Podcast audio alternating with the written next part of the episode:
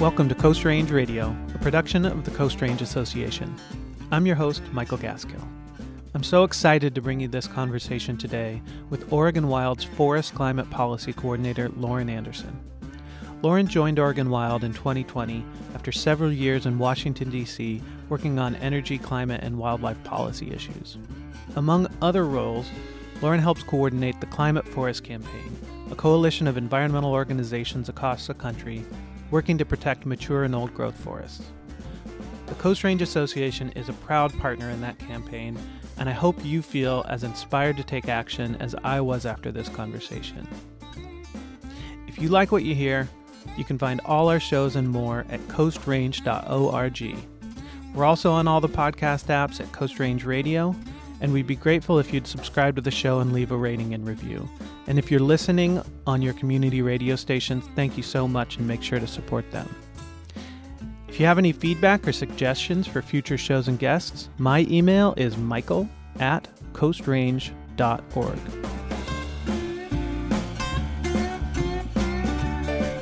Okay, Lauren Anderson, welcome to Coast Range Radio. Thanks so much for joining us.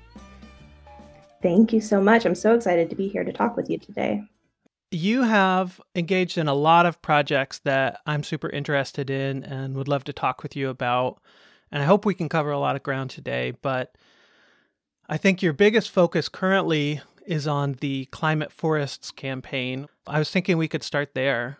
Could you give us the elevator pitch for what the Climate Forest campaign is, and then we can dig a little more into some of the details and various aspects of it?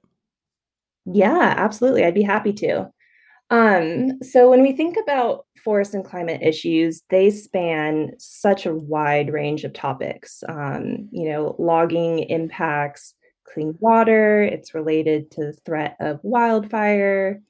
Um, and then we have different ownership types. We have private lands, which are a really big challenge in Oregon in terms of logging practices, and state forest lands, which are also not managed as well.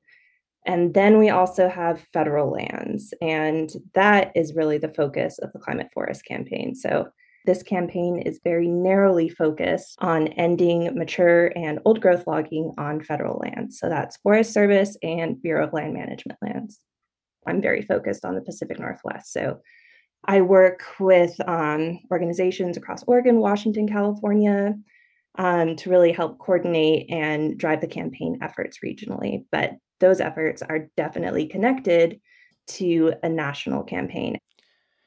Yeah, well, that might be a good place to talk about where the campaign started or the connection to President Biden's executive order around conserving forests. Could you talk a little bit about that?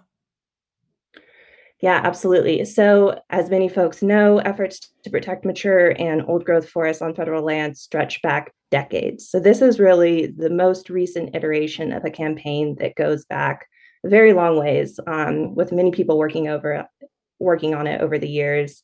We all came together under one banner, the Climate Forest Campaign, to officially launch this campaign.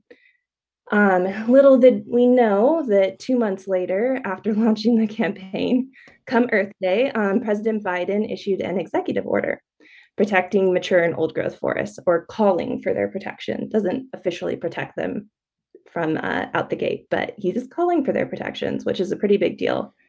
And this was a huge deal for a couple reasons. One, because it talks about mature forests as well as old growth, which is a first.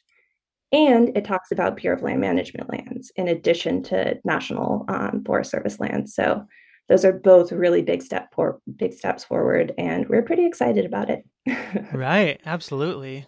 Um, the Climate Forest campaign you all recently successfully coordinated, you know, among dozens of groups to get over 120,000 comments submitted to the USDA during the Forest Service's public comment period on defining mature and old growth forests in service of enacting President Biden's executive order.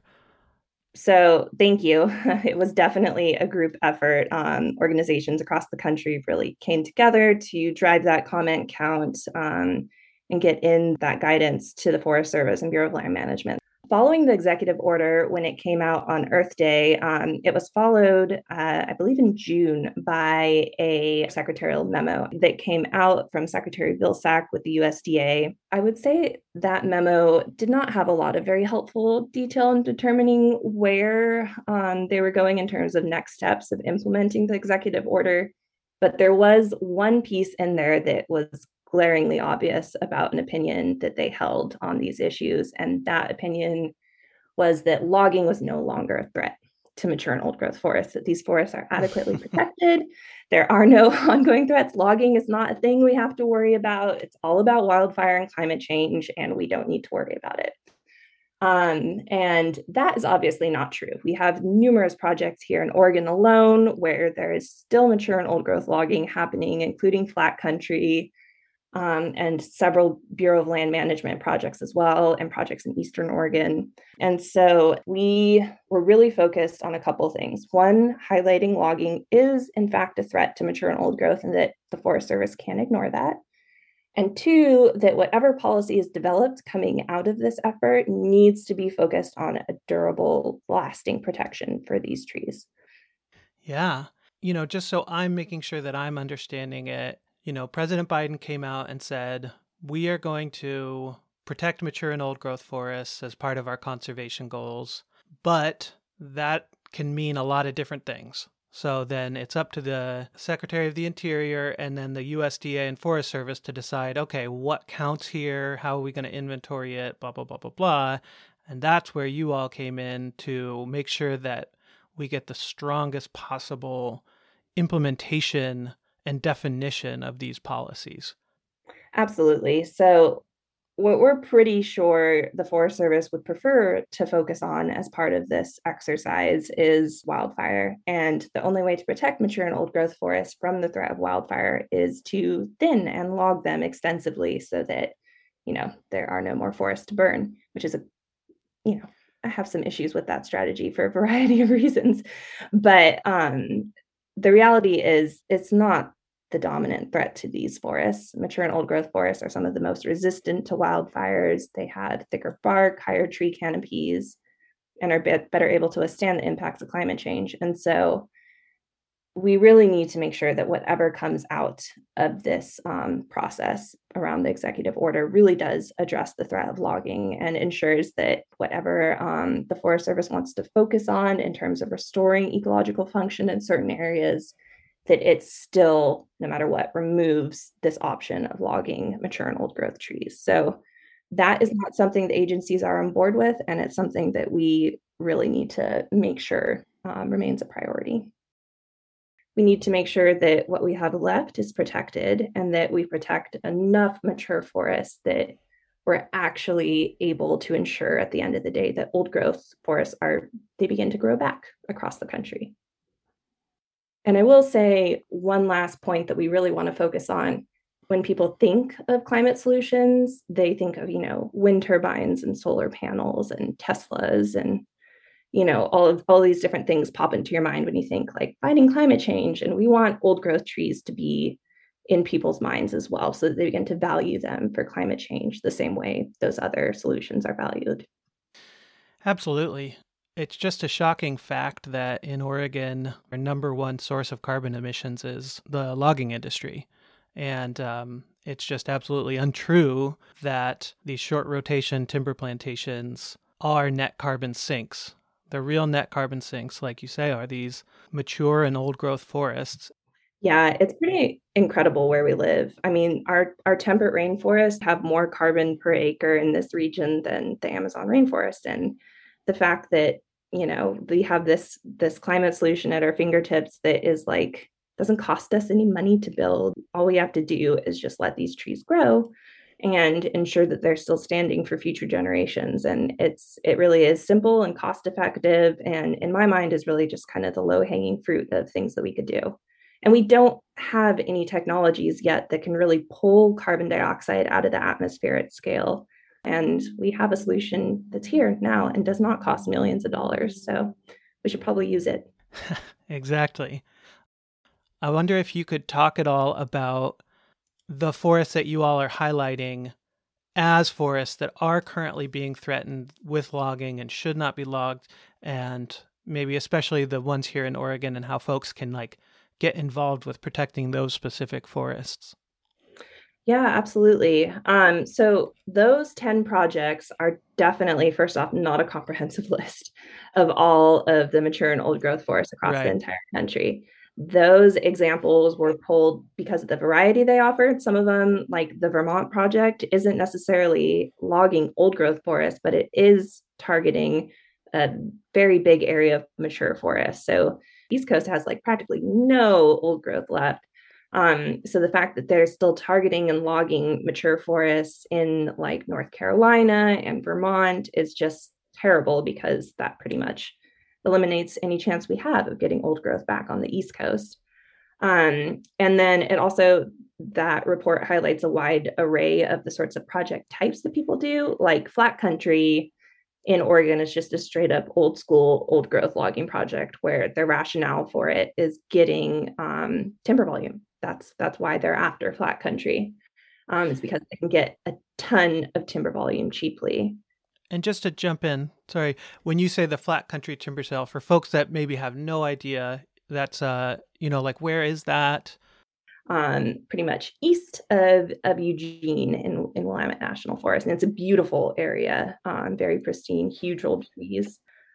The other types of projects that we're highlighting, like in Montana, some of the projects that they're doing are for uh, wildfire resilience. So they're saying, you know, we need to go in and log this old growth forest in order to reduce wildfire risk. And so it just kind of gives sort of the overview of all of the different arguments the Forest Service uses for continuing to log mature and old growth forests. And so there's a wide variety out there, wide geographic distribution. And that's what we tried to highlight specifically with the report. Where can people, you know, see the report for themselves? Where can people get more information about the these forests we're highlighting and just the climate forest campaign in general? One of the best places to get these resources is through the Climate Forest website. The website has an overview of the campaign, um, summary of news coverage. Has the Worth More Standing report on there, along with a bunch of blogs that members of the campaign have written. Um, there's also a, contact form on the website. Yeah. And so that website, though, is climate forests.org. Yeah. And there's that, that little hyphen in there, climate forests.org. Yep. And you can also just Google climate forest, and it should be the first thing that shows up for you as well. Yeah. And again, I just think that the threatened forests piece, which if you go to climateforest.org, it's one of the headline tabs at the top of the page. And I think you all did a really good job of picking, like you say, a broad range of forests over a broad range of the country that showcase important and worthy conservation efforts everywhere. So definitely recommend that folks check that out. So, what are the next steps for this campaign? What we're hoping for coming out of this comment period is a summary and key takeaways that the Forest Service got. And obviously, the message is that we want them to take away is that they need to develop meaningful new policy. It's not enough to just update some forest plans or continue with business as usual. We need something that's actually pretty transformative in terms of a policy solution. And then we also need to ensure that logging is addressed as a threat. It's not all about wildfire. There are um, con- commercial logging projects that are continuing to take big old trees from the landscape, and we need to put an end to that. The next big milestone looking forward is COP27. So that's the next big international climate change conference, which will be happening in Egypt this year. And our hope is that um, we get uh, some more updated big announcements around um, how the US is planning to use forests as a climate solution going forward. That was one of the big announcements that Biden made at last year's International Climate Conference. And obviously, a lot has happened this year. So we're hoping for some more updates this November. And our time and energy will be focused on basically doing everything that we can to ensure that we get some sort of meaningful announcement out of COP27. Right. You know, for better and for worse, the US has is a world leader and it's really important that we go into these you know, international conferences having done the work at home, you know, when we, especially when we go ask other countries like Brazil or, you know, countries without our economic power um, to be conserving their own forests and their own resources, that we're walking the walk as well, correct? Yeah, absolutely. And I feel, and I, I think that the US often goes into those sorts of international meetings acting as if all of our, our issues are already solved here in the US, when the reality is that, you know, old growth is still at risk in the United States. And we have such a deficit that it's not only about protecting the old growth we have, but also about recovering it. And it rings a little hollow when the um, United States basically points the finger at other countries when we're not walking the walk ourselves. I'd love to pivot now. And since we're talking about, you know, federal policy and the US government walking the walk internationally, I'd love to get your take on the recent historic climate bill that Democrats just passed, and more broadly about how you feel about some of the tensions between electoral and non electoral organizing. I was really frustrated to see some of our allies kind of trashing and dismissing the bill. And for anybody that doesn't know, it's the, I'm talking about the Inflation Reduction Act, but what it really is above all else is the, you know, biggest climate investment in world history. And I think really we should be taking the win here. You know, people have organized for years and years and and I really think of this as a a win, despite you know obviously some bad things in there.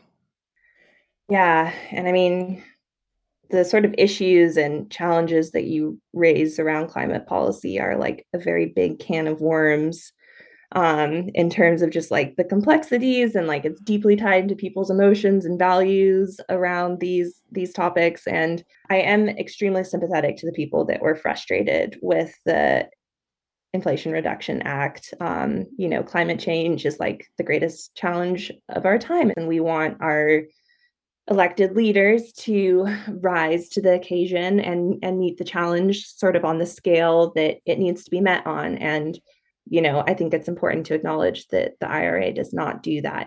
What it is is the biggest climate bill the only really major climate bill the United States has ever passed, um, and potentially one of the biggest pieces of climate policy that's ever um, been done in the world. Um, it it is a transformative piece of policy. When you talk about climate policy, there's kind of two camps of people. There are the people that want to put a price on carbon, like a carbon tax or a cap and trade program, and that restricts emissions and is kind of a top down approach to ensuring that polluting technologies cost more money and therefore they're not desirable in the future.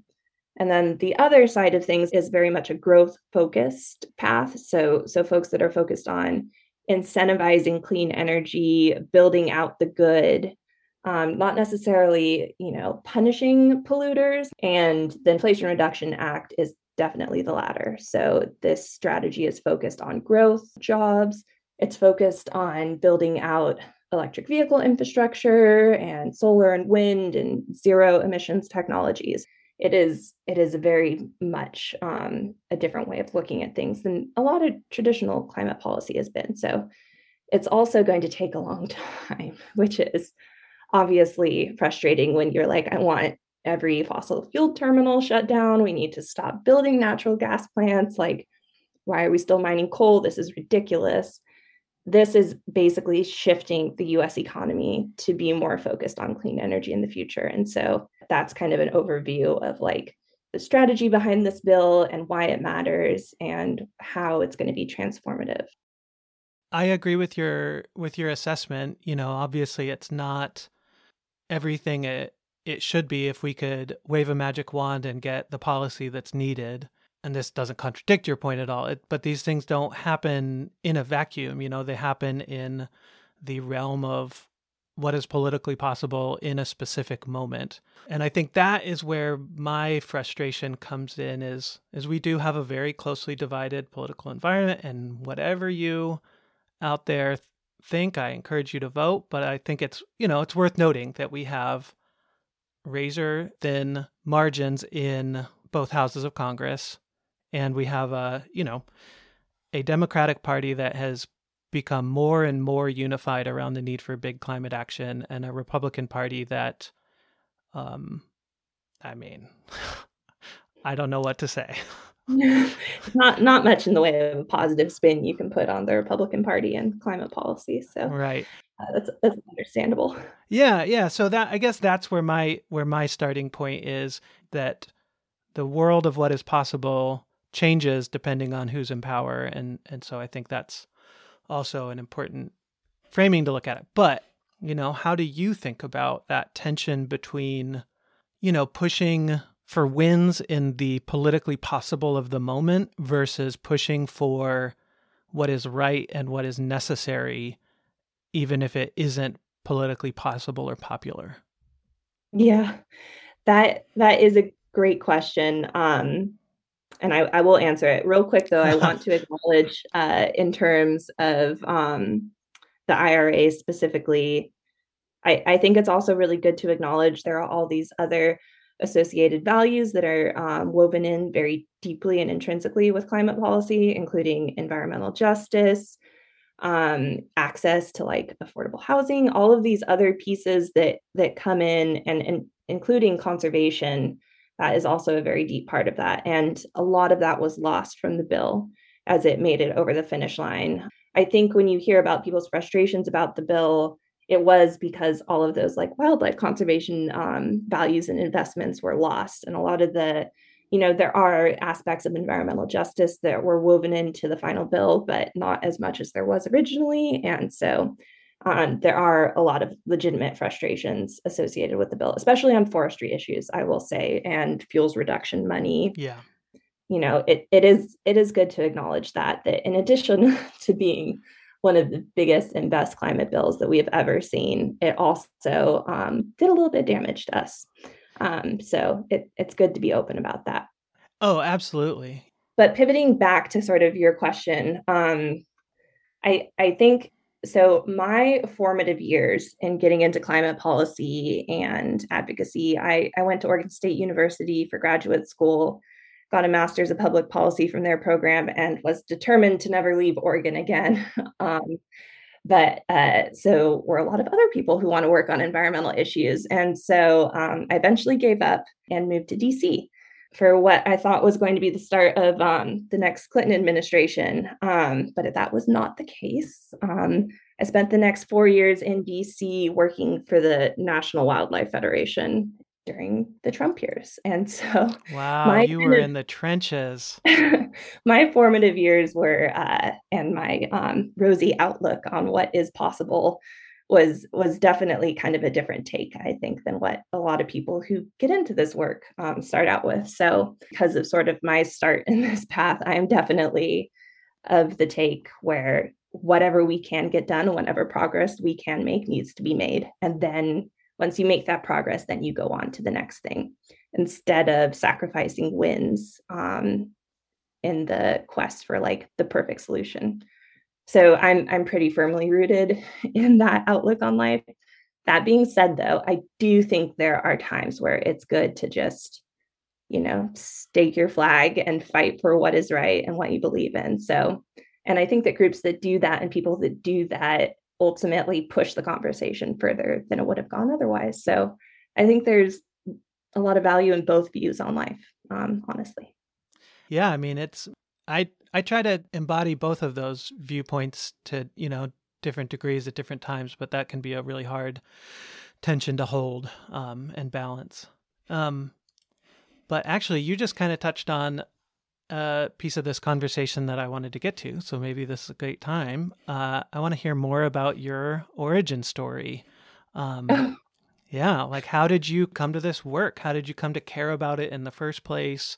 Um, so I grew up in California and I grew up sort of camping and backpacking. Um, my dad was a scientist. And so I had always, you know, been fully committed to being a marine biologist when I grew up. Um, and then I realized I was scared of the ocean, so gave up on that. I ended up at Oregon State University working in climate policy during graduate school and um, discovered a lot of interest for it actually.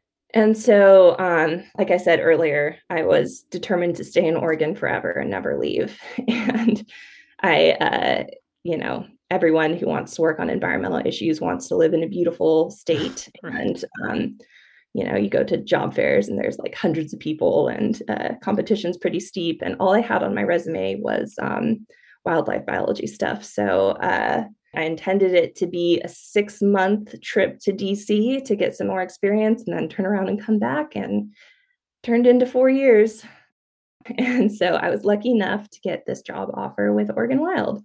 And the rest is history. It um, it's been the best choice I think I, I could have made. I've been so happy and the work has been so interesting. And the people at Oregon Wild, as I'm sure you know, are um, pretty fantastic to work with. Sounds like you have had the opportunity to work kind of in a lot of different contexts. And I think that's really just beneficial for, for somebody to have that kind of diverse experience. I find uh, people who are able to work in DC, I find that really fascinating because that seems like almost like an alien world to me. I mean, uh, yeah, it was a weird time for sure um, to be in DC because I we were, you know, we would have our uh, signs tucked under our desks in the office, and then everyone would get the notification after work that there was another rally in front of the White House or there was another rally in front of Congress, and we'd all grab whatever sign fit the issue best and run out the door to go to the rally after work. And you know, we had our polar bear costumes on, like stashed under the desk, and just like that was like every week there was something new to run out there and protest. And so in some ways it was nice being in kind of the epicenter of it all because you were all all in it together and it didn't feel like you were far away and helpless or anything like that. It felt like you were deeply connected and involved in the fight against it all. So that was good um, but yeah, it, it definitely can lead to a little bit of burnout there at the end for sure. Well so finally is there anything i've missed today or anything that you want to add to the conversation you know our our conversation today was very focused on uh, federal lands and the climate forest campaign which is the vast amount of my time um, but there are a bunch of other issues related to private lands and state lands in oregon. So i absolutely encourage people to get plugged into those issues attend board of forestry meetings um, they're all public access um, and if folks want to get engaged there are a great number of ways to do so my email, um, if you want to reach out and get involved, is is la at oregonwild.org. Um, so please feel free to reach out. You can also um, get in touch with our campaign organizer, Victoria. Um, her email is bw at oregonwild.org. Um, just Google climate forest, or the URL is climate forest. And it is a great way to learn more about the campaign, and you can reach out directly to us through that website as well. So um, I really hope folks get involved going forward. Well, Lauren Anderson, thank you so much for talking with me. It's been a, a real pleasure, and thank you so much for all the hard work that you do. Absolutely. Thank you so much for having me, Michael. And that's our show. One last time, that website is climate forests.org. You can also find all of our shows and more at coastrange.org. And like I said at the top of the show, we're also on all the podcast apps. Please remember to subscribe and leave us a review. Any feedback or suggestions, my email is michael at coastrange.org. Thank you so much for listening. Talk to you soon.